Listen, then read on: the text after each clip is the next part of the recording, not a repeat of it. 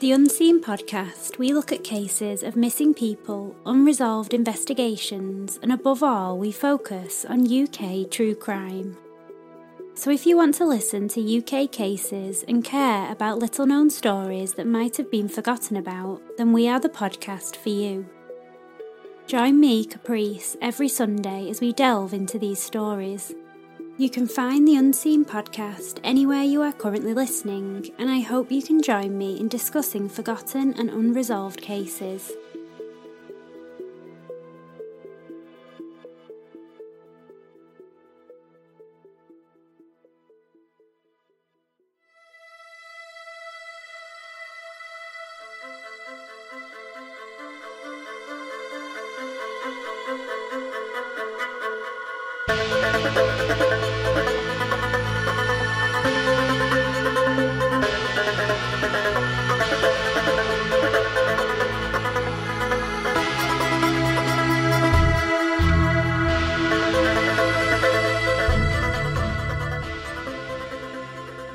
This is Steve from Evil Minds podcast.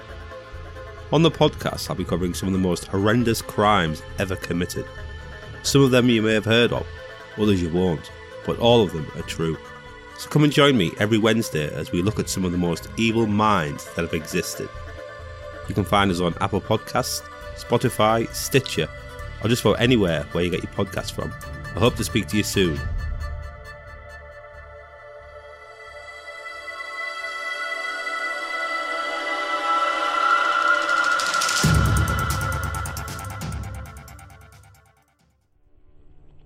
True Crime Fix is a podcast with adult themes and graphic descriptions of crime which may not be considered suitable for all ages. Please use your discretion when listening. All research has been conducted using material in the public domain, and some opinions may not be that of the author or the host. Please remember that all victims are someone's loved one, and all episodes are recorded in the utmost respect of their memory. Ladies and gentlemen, you're listening to the True Crime Fix podcast with Stevie B.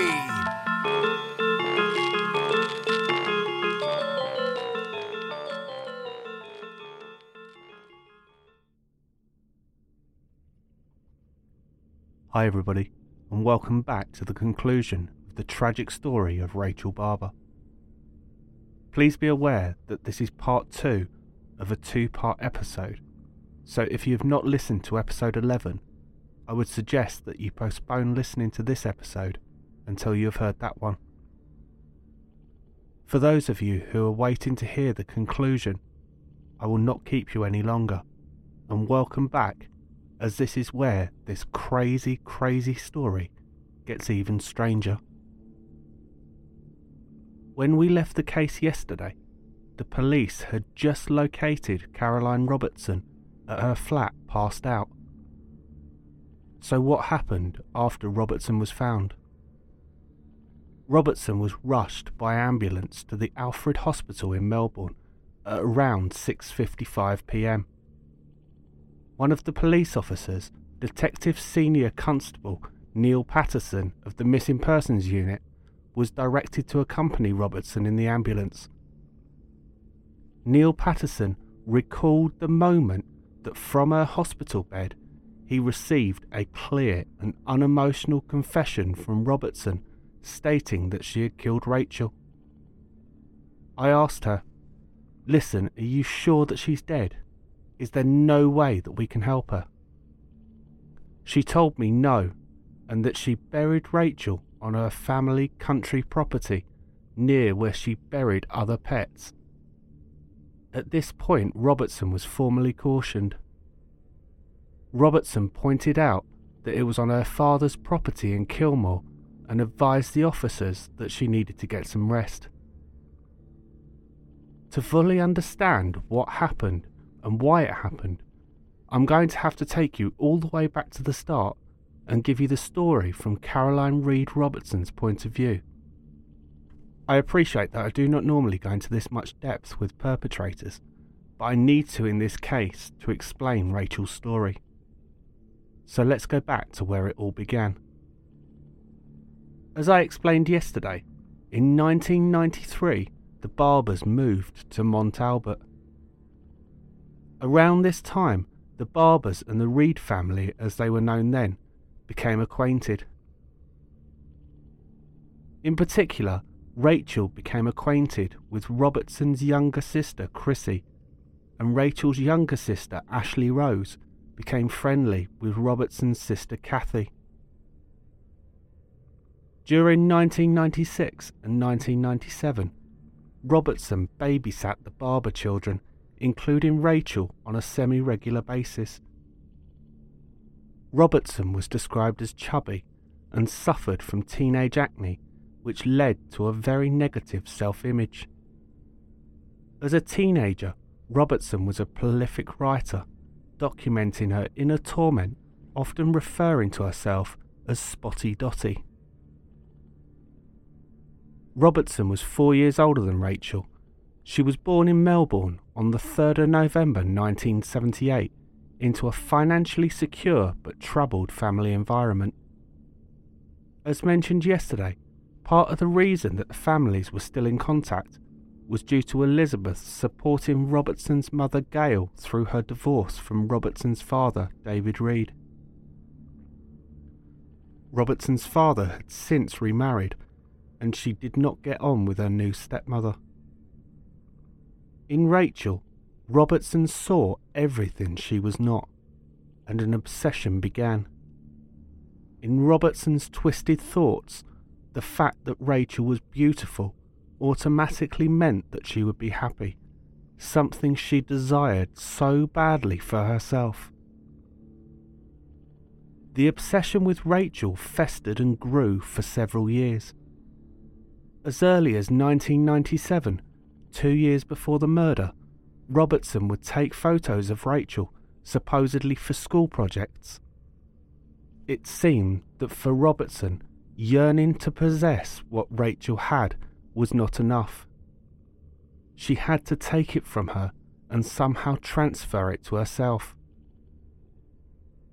Eventually, Robertson's plans were put into action. On that fateful day, back on the 1st of March 1999, Robertson managed to lure Rachel to her flat in the trendy Melbourne suburb of Prahran under the guise of giving her assistance for a psychology assignment for which Robertson told Rachel she would be paid $100 for her time. Robertson told her that it was a secret study, so Rachel could not tell anyone what she was doing, especially her parents and Emmanuel.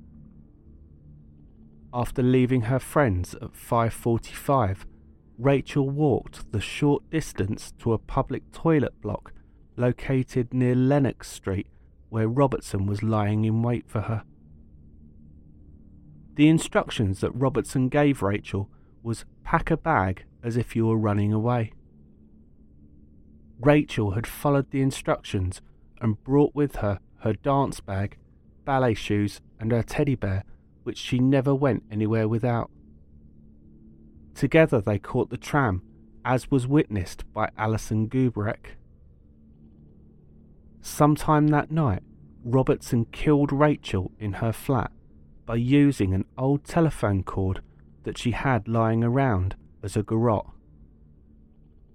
At around 4am on the 2nd of March, the occupant of Flat 6, 22 Trinian Street, was awakened by the loud sounds of a female crying and sobbing, and the sounds of someone having a tantrum.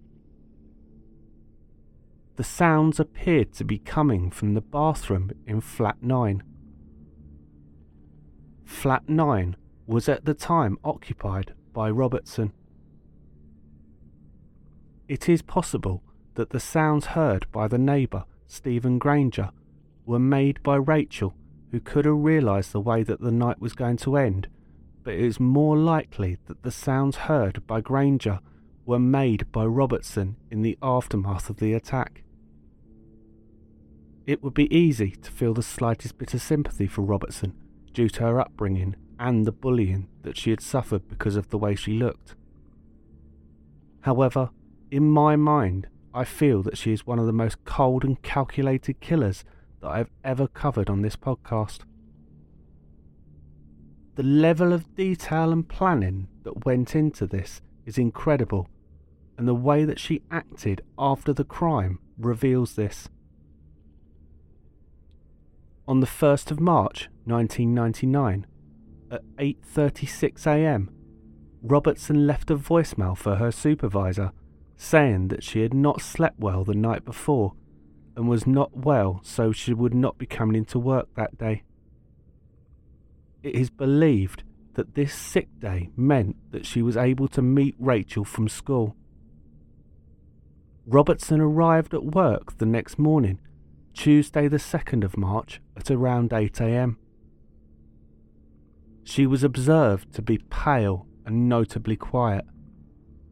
During the day, the telephone extension at Robertson's workstation was used to telephone the Public Transport Corporation's V Line passenger service twice.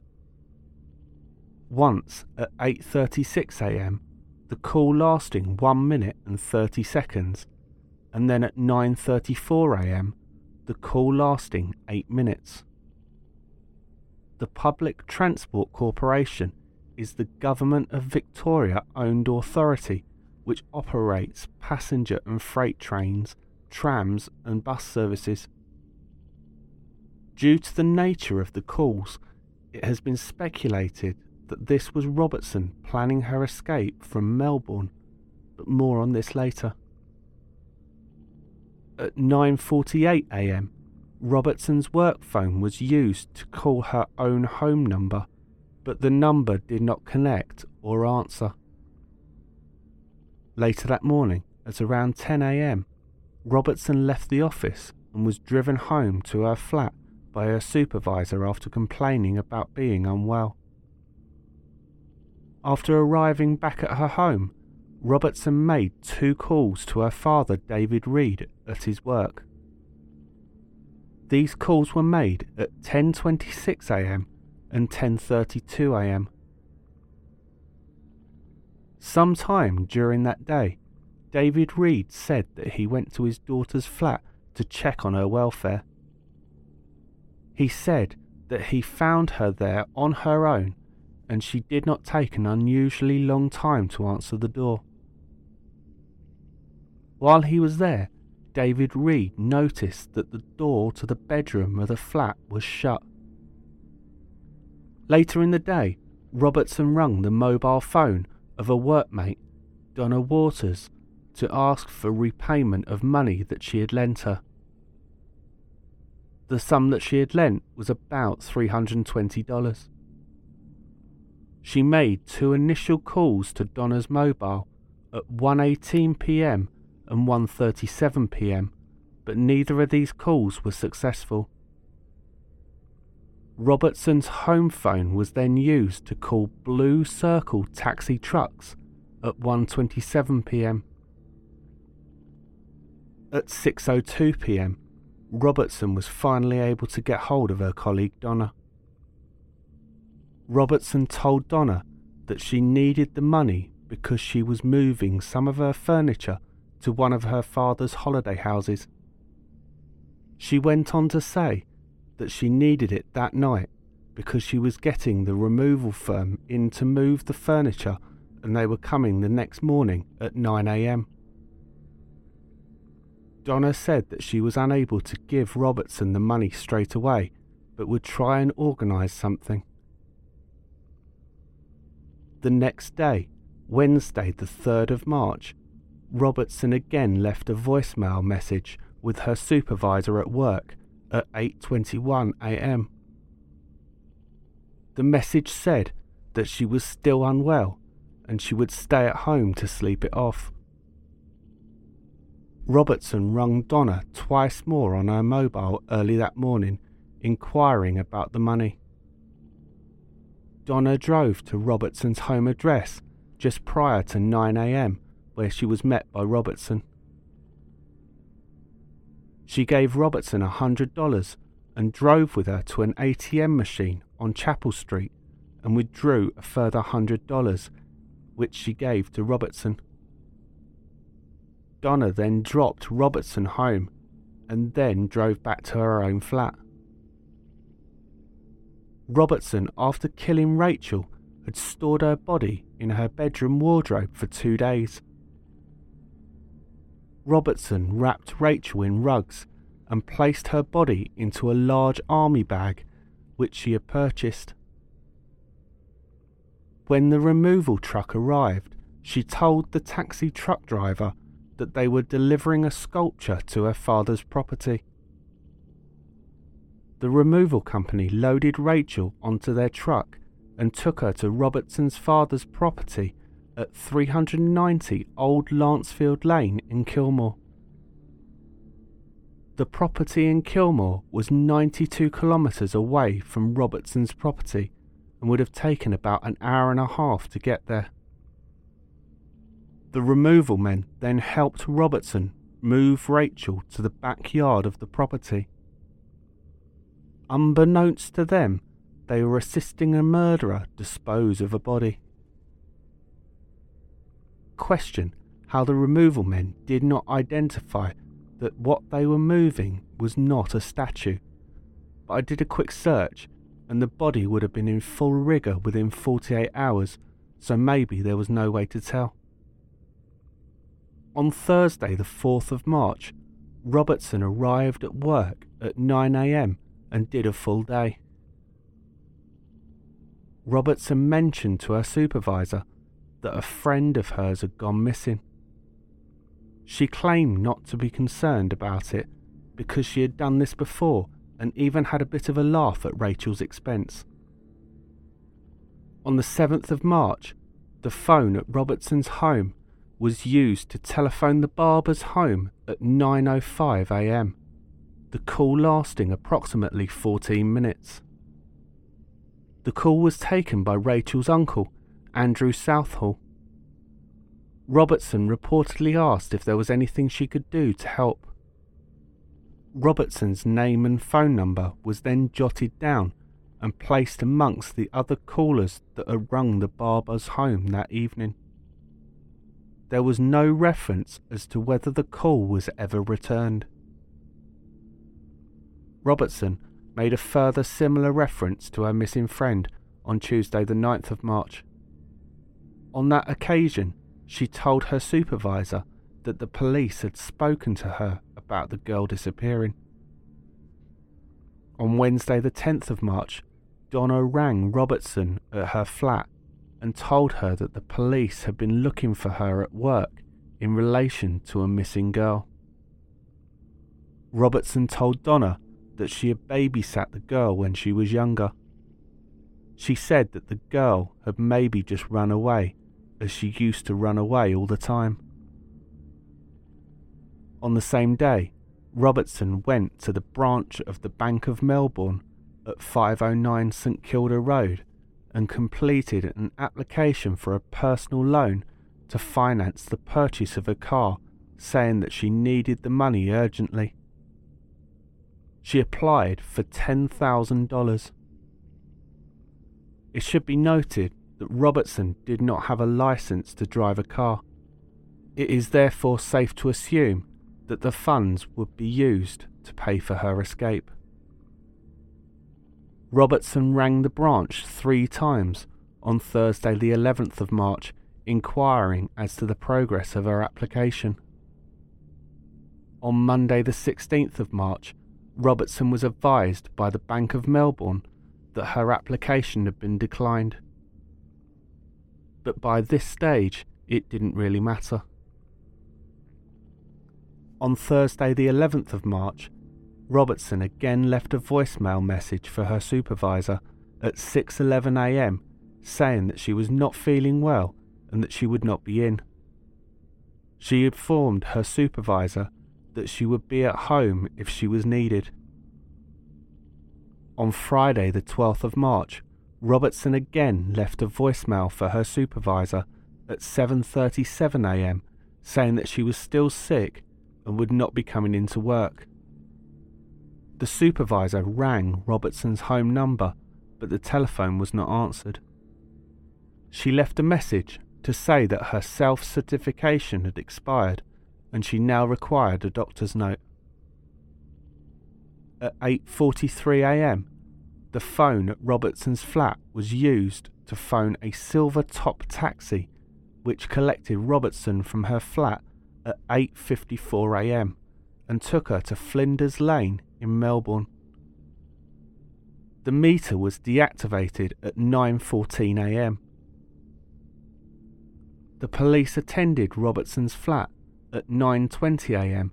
in order to speak to her about the disappearance of Rachel. No one answered when the police knocked. 48 p.m.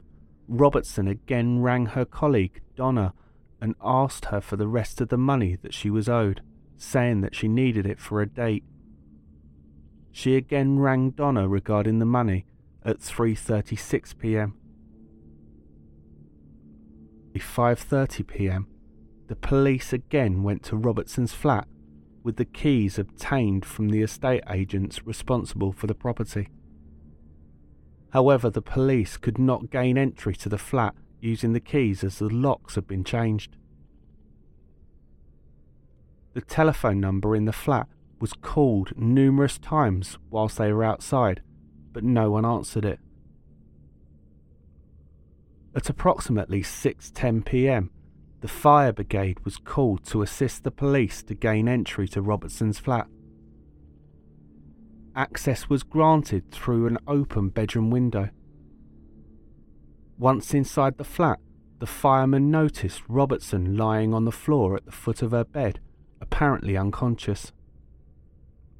No one else was present in the flat.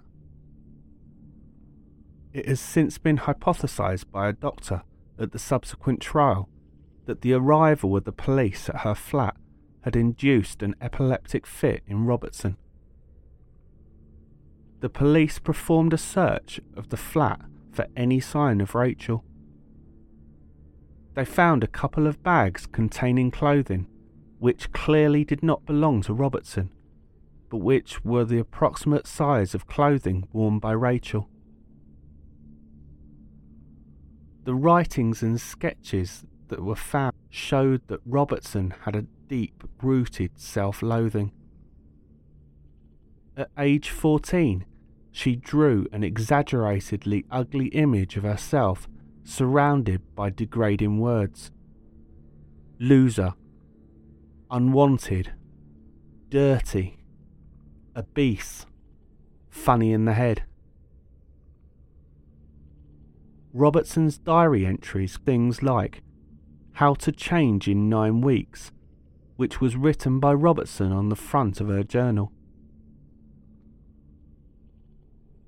I don't belong anywhere in this crazy world because I'm ugly, obese, pizza massive nose, and just plain weird.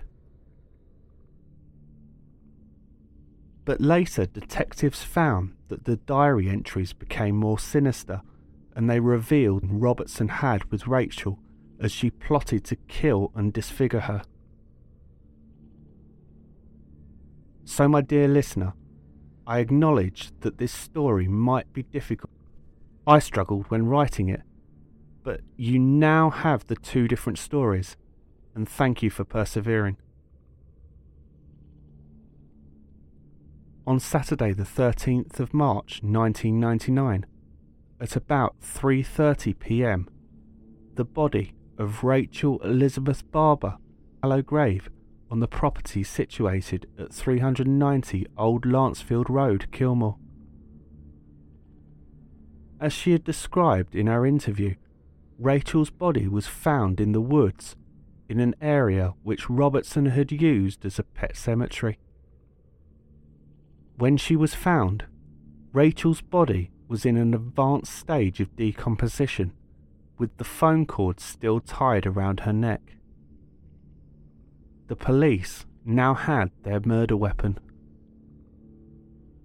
Her body was still covered in blankets and she was lying in the fetal position. When Robertson was fully recovered, she was interviewed again, this time in the presence of her lawyer. Robertson was not as forthcoming during the second time round and decided to exercise her right to silence.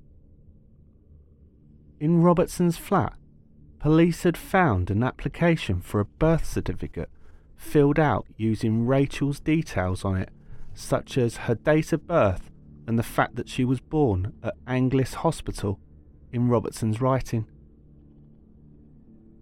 The depth of Robertson's obsession with Rachel was becoming more obvious when a document was also found with all of the names and dates of birth of the entire Barber family.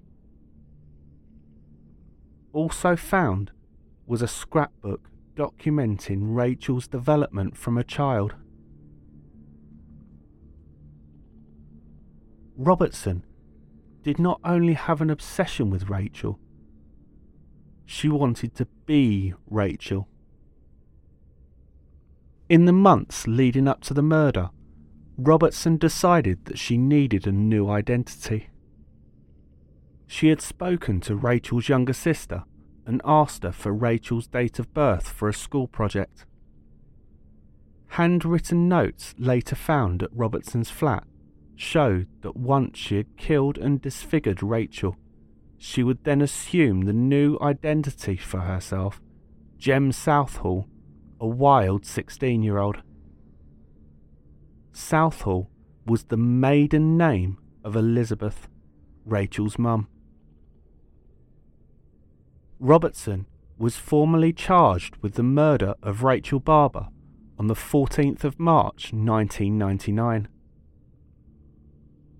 Caroline Reed Robertson first appeared before Melbourne Magistrates Court on Monday, the 15th of March 1999, where she was charged with Rachel's murder. At the hearing, which only lasted a matter of minutes, Robertson did not enter a plea. At the hearing, prosecutor Scott Johns told the court that the homicide squad were in the process of preparing 60 witness statements and it was likely to take three months to get all of the evidence together, as the forensic tests would be extensive. No application for bail was made.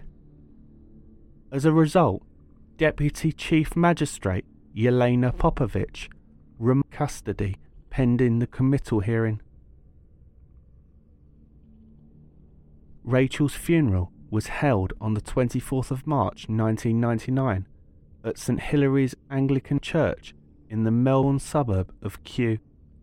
850 people attended what was called a celebration of her life before she was laid to rest at the picturesque Lilydale Memorial Park which is 45 kilometres east of Melbourne's city centre. Over the next few months, there were a number of adjournments to the committal proceedings whilst all of prepared.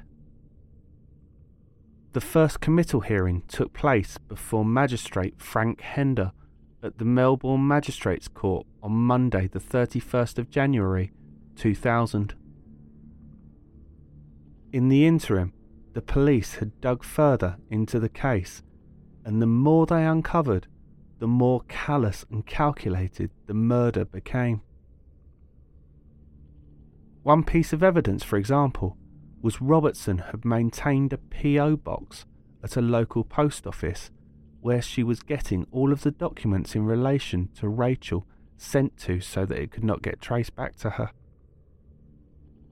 Information also found in the flat at Trinian Street indicated that she intended to get cosmetic surgery to make herself more attractive. She had plans to move to Byron Bay. Byron Bay is a coastal town in the southeastern Australian state of New South Wales. It is a popular holiday destination and is known for its beaches, surfing, and scuba diving sites. It was perceived by Robertson to be a haven for beautiful people. At the initial committal hearing, Robertson pleaded not guilty to murder, had amnesia from the night of the murder, and that she had accidentally killed Rachel. She also claimed that she had accomplices who had abandoned her. Police had evidence to the contrary, however. Dr. David Black, who was a forensic scientist with a background in graphology, was able to confirm that almost all of the writing that was found in Robertson's flat was hers, including the plans that were found in her journals, which were being described by the police as the blueprint to Rachel's murder. Robertson's diary showed premeditation and would describe what had happened, with looking of lacing pizza with drowsy powder. One entry read, I will quote as it's written Missing people applying for things like birth certificates. Is there a list that it is checked against? Of the missing person come into place. Six years. Private detectives. Rent a box so that Rachel cannot be traced. Rachel Final section of psychology study needs to pack small backpack as if you're running away. Wallet, dollars, ID, etc. Photo, clothes, teddy, ballet shoes. Highly confidential. For the study to work properly, you cannot tell anybody about this. $100 plus costs. Transport. Catch train to city. 30 max. Full. Meet her outside Flinders. Cameras. Order pizza and lace with drowsy powder. After that, go through significance of bag things, then relaxation techniques then toxic cloth over mouth, and dump off far, far away. Dump bag separately, then I'll drive you home. Another entry read Check farm, including bag. Tuesday, arrange bank loan. Moving van. Night to disguise hair. Thoroughly clean house and steam clean carpet. Post mortem results, which were conducted by Dr. Shelley Robertson, showed that Rachel had traces of diphenhydramine in her system, which is the antihistamine found in cold and flu tablets, which has the side effects of drowsiness and an impaired mental capacity. This indicated that Rachel had been drugged before being strangled by the Black T in relation to Robertson claiming that she had accomplices. While she had been in custody, the police had managed to build a profile of her which basically saw her as a loner. They interviewed a number of former work colleagues, Cations, and Compass Australia, whom she had been employed with before.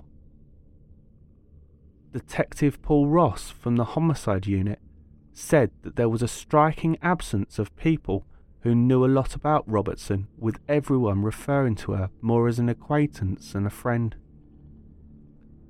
Catherine Felstead, who was Robertson's supervisor that has been referenced throughout this episode, gave a sworn statement to the court saying that since she had been employed in November 1998, she had not revealed much about herself other than the fact that she was a vegetarian the fact that she did not get along with her mother, and the fact that her stepmother preferred her younger sisters.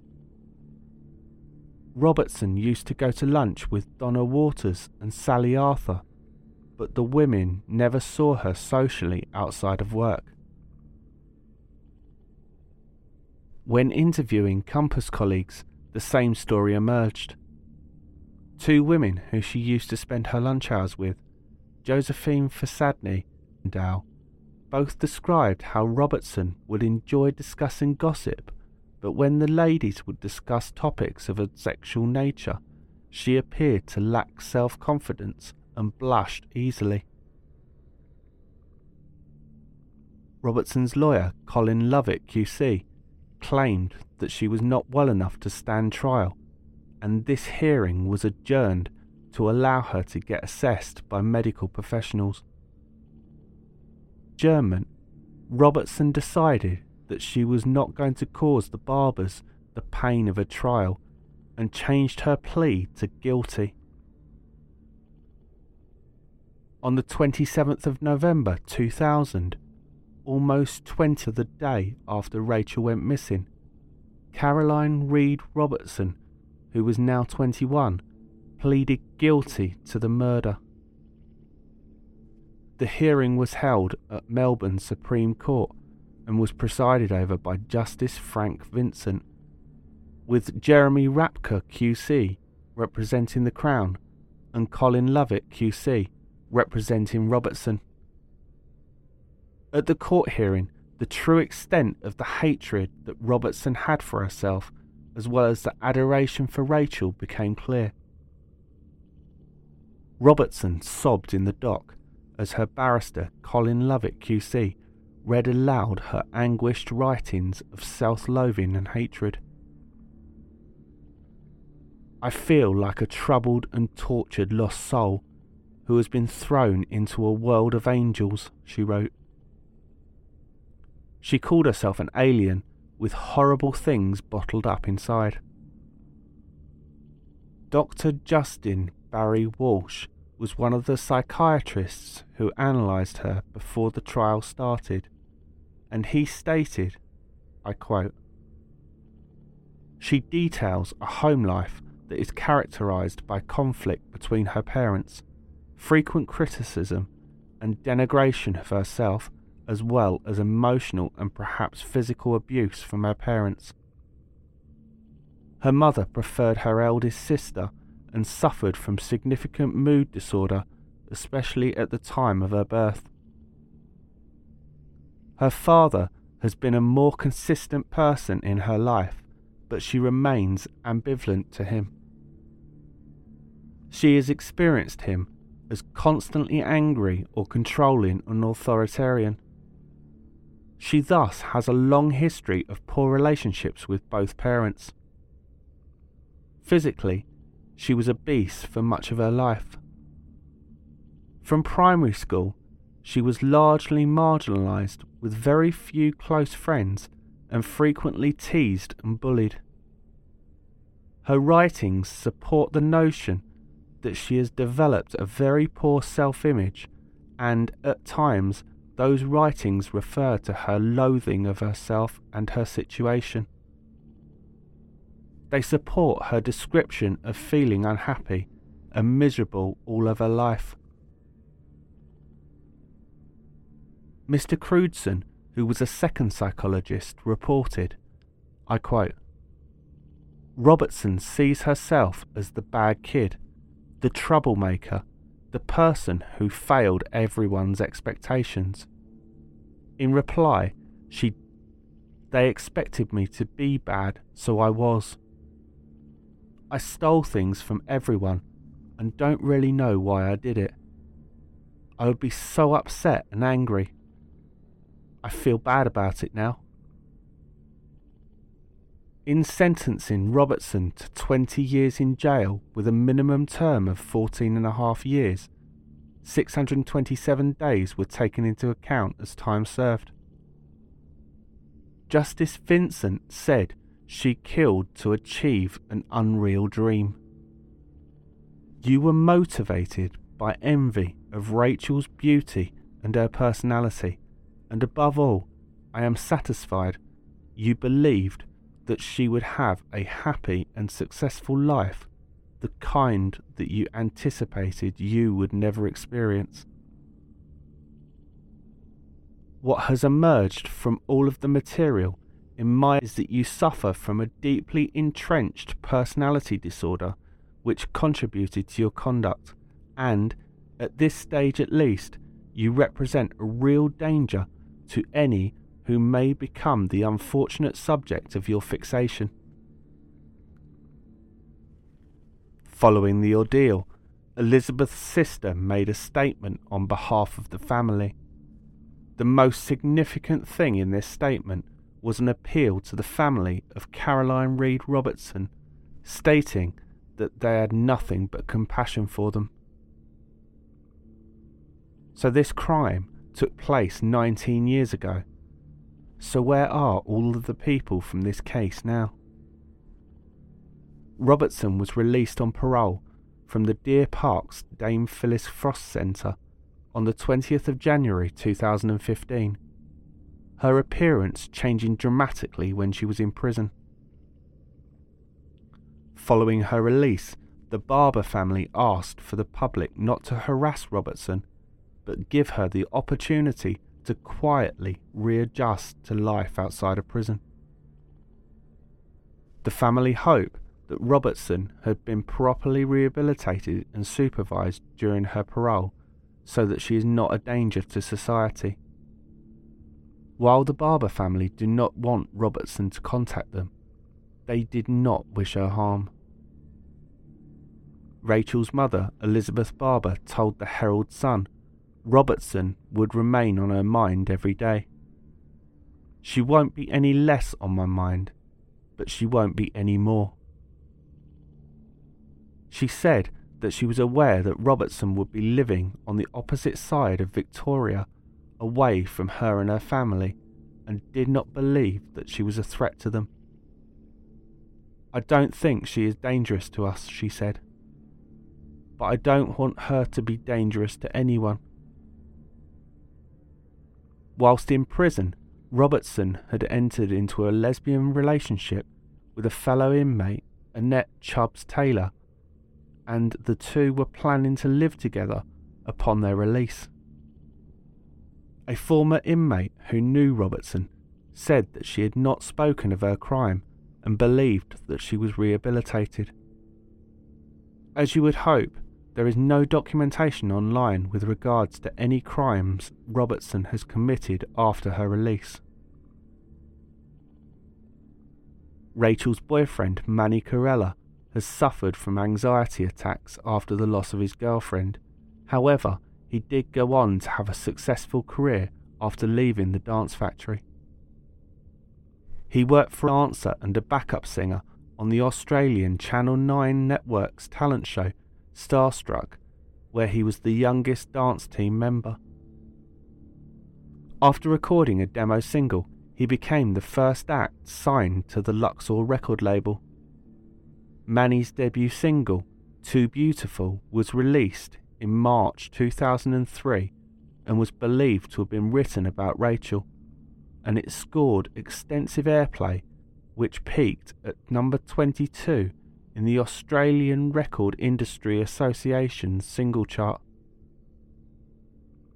The follow up single, Don't Say a Word, released in August, peaked at number 7.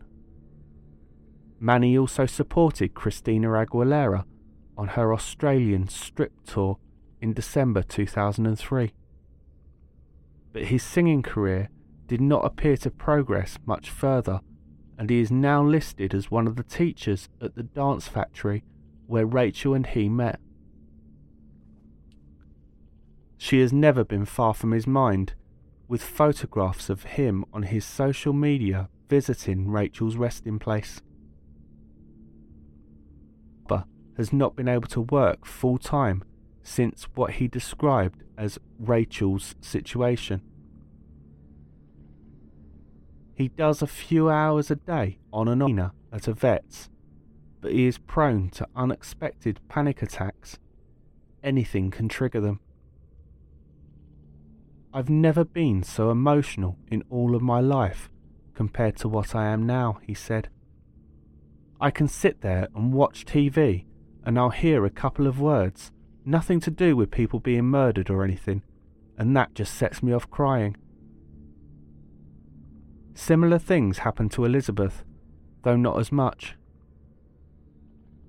They are hyper conscious about presenting a normal face to the public while keeping their grief private. There has been an upside to the horrific aftermath of their loss. Elizabeth and Michael have become closer. Elizabeth has reconnected with an older brother who she only ever saw annually, and their immediate circle of family and friends have been drawn tighter. But there's also been estrangement. They found that some family and friends who had given them so much support would balk when the Barbers would cheerily bring up Rachel in conversation. Many thought it was inappropriate and would leave the room. Michael said, In the end, I thought I can't handle this anymore, so I don't do family Christmases anymore. We have our own Christmas. I know I've upset some family members, but you have to live your life. As for Elizabeth, she wrote a book about her daughter under the pseudonym of her maiden name, Elizabeth Southall, called The Perfect Victim. In 2009, an Australian filmmaker, with the blessing and assistance of the Barber family, converted the Rachel Barber case into a movie called either I Am You or In Her Skin, depending on which country you're in. Ultimately, though, through jealousy, a star which was destined to shine so bright extinguished in such a brutal way. So that's it for this case. Please remember if you enjoy the show or want to know more, please follow us on Twitter at True Crime Fix Pod. That's at True Crime Fix Pod on Twitter. Or look out for our Facebook page, True Crime Fix Podcast. There is also a closed Facebook group called True Crime Fix Discussion, and I usually post information about the week's case on there. I also have an Instagram account, so search Fix.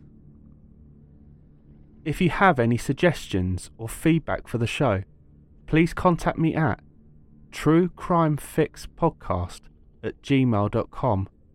That's truecrimefixpodcast at gmail.com.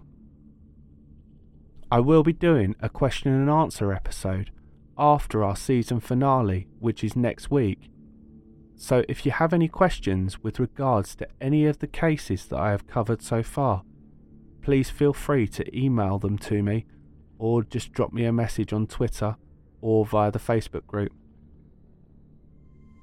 Until next time, stay safe, look after each other, and live life to the fullest because you never know who or what might be coming around the next corner. Take care, everyone.